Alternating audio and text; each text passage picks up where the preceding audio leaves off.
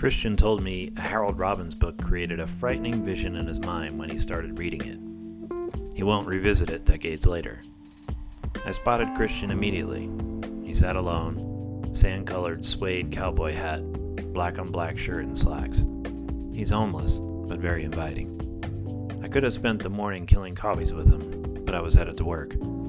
I asked to take his picture through the storefront window, a corporate bagel shop in downtown Tucson and to my surprise, he gave me the okay, throwing up a peace sign and smiling. The reflection in the window was killing my photo, so I skirted inside and pulled up a seat.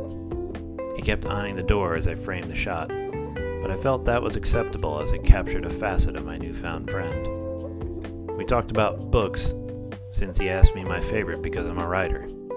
Now, a Robbins book is on my reading list. Thanks, Christian.